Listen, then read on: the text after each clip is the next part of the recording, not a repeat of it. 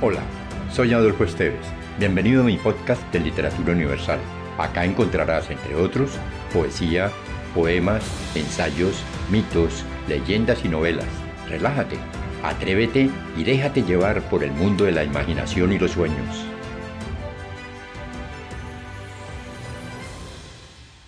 Los hijos de la tierra, de Jean-Marie Auel. Esta magnífica novela se ambienta en el pasado remoto hace 35.000 años, cuando el planeta aún estaba cubierto por enormes glaciares y sometido a violentos cambios geológicos. Ayla, una joven cromañón separada de sus padres por un terremoto, es adoptada por el clan del oso cavernario, título del primer tomo de la serie. El clan del oso cavernario es una tribu nómada neandertal de características muy distintas, diferentes a la suya. Los miembros del clan adoptivo esperan que Ayla se adapte a sus costumbres. Sin embargo, la joven desafía los tabúes imperantes y provoca una extraña mezcla de miedo, superstición y admiración. El brutal e intransigente Baraut, jefe del clan, decide tomarla por esposa Ayla tiene un hijo suyo al que se ve obligada a amar en silencio, pues cualquier muestra de sentimiento está prohibida. Estas rígidas normas y su propio desarraigo llevan a Ayla a tomar una decisión extremadamente arriesgada, abandonar el clan del oso cavernario e ir en busca de los de su raza en quienes espera encontrar amor y comprensión. El clan del oso cavernario evoca fielmente una crucial época de transición, el ocaso del hombre de Cromañón, es decir, los cabezas chatas, y la aparición del hombre de Neardental, o sea, los otros. En el tomo 2, El Valle de los Caballos, Ayla, convertida en una mujer joven y bella, abandona la seguridad del clan en el que creció y emprende sola un largo viaje lleno de descubrimientos. La aguarda en una tierra hostil, unas bestias terroríficas y una gran soledad. Sin embargo, poco después halla refugio y alegría en el Valle de los Caballos, donde se encuentra con Hondalar, un desconocido herido, a quien lleva a su cueva para curarlo. Tras varios meses de convivencia, comparten conocimientos, aventuras y unos sentimientos tan fuertes como desconocidos para ambos. Los cazadores de mamuts es la tercera novela de la serie sobre la vida de nuestros antepasados en la última fase de la era glacial, cuando los neandertales y los cromañones compartían la tierra. Ayla abandona su hogar, el Valle de los Caballos, donde ha permanecido junto a su fiel compañero Hondalar, con el que ha descubierto el amor y unas nuevas sensaciones hasta ahora ocultas para ambos.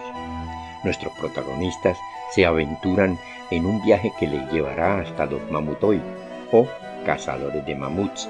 Sin embargo, tan pronto como Ayla se va asentando en su nueva vida entre una gente que al principio le parece extraña y extremadamente distinta, se siente atraída de manera irresistible por el magnético Ramet, el maestro grabador con el que aprenderá y compartirá nuevas experiencias.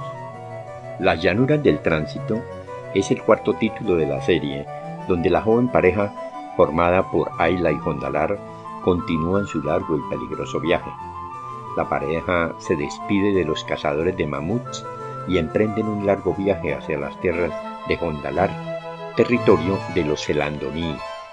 Van acompañados de dos caballos y un lobo amaestrados. Ambos se exponen a grandes peligros al atravesar glaciares y desiertos, pero también compartirán habilidades y descubrimientos con los diversos planes que se encuentran en el camino.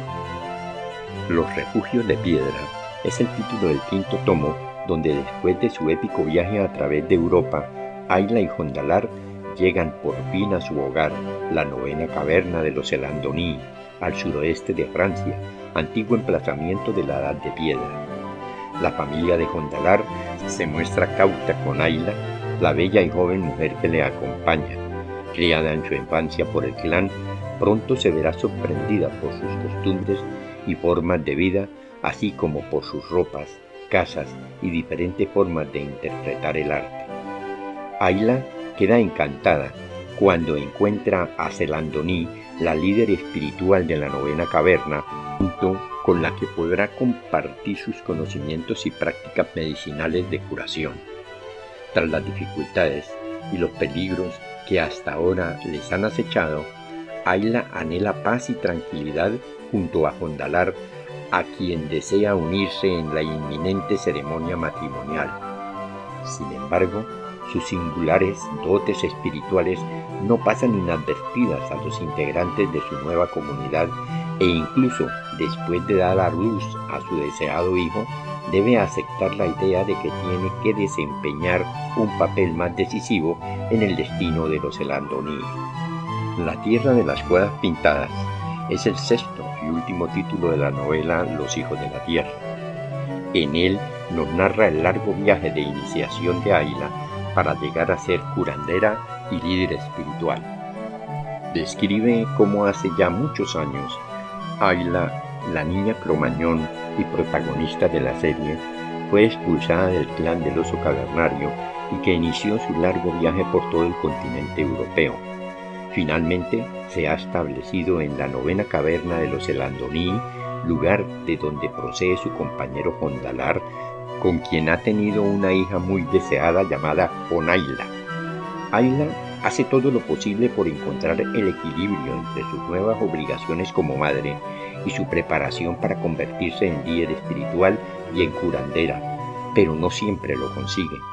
Se halla tan sumida en su aprendizaje y en sus nuevas tareas que tiene poco tiempo para los suyos, de modo que Jondalar empieza a acusar la soledad, lo que da lugar a los primeros conflictos en la joven pareja. Por otro lado, Ayla, durante su periodo de formación, observa la naturaleza y adquiere muchos conocimientos nuevos. También tiene ocasión de viajar y visitar lugares desconocidos, entre ellos algunas cuevas, donde queda muy impactada al ver por primera vez las maravillosas pinturas que se encuentran en ellas. Contemplar el arte de sus antepasados le ayuda a sentirse especialmente cercana a la Madre Tierra. De esta manera, Jean Maria Auel reconstruye lo que pudo ser la forma de vivir en la prehistoria con el rigor científico que caracteriza toda su obra. Para esta novela, y en especial el sexto tomo, visitó y se inspiró especialmente en los principales yacimientos de la península ibérica y en el sur de Europa. Jean Maria Auel nació en Chicago en 1936. Para realizar la obra Los Hijos de la Tierra, efectuó mucha investigación bibliotecaria, tomó cursos de supervivencia donde aprendió métodos primitivos de nuestros antepasados y además de viajar el oeste y el este de Europa. Si te gustó, piensa en alguien a quien también le agradaría viajar en este mundo fantástico y compártelo. Califica con 5 estrellas este podcast.